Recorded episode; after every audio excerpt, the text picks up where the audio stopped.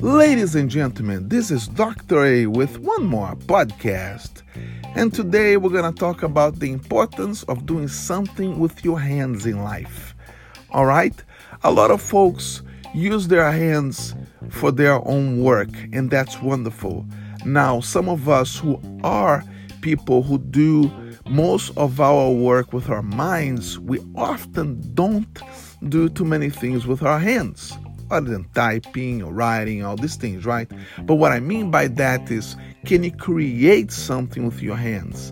Well, I can. I forced myself to learn how to cook, to be able to produce something with my hand. Maybe what you can do is to do some woodwork that would help you to create something with your hand. It's very important to think about ways to use your hand or your, or your hands to create something. All right? It often gives you a different perspective in life. So next time that you think about trying to live a better life for the future, try to incorporate some activities with your hands.